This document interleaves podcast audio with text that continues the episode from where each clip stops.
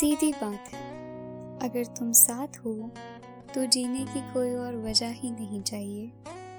अगर तुम साथ नहीं तो जीने की कोई और वजह ही नहीं चाहिए।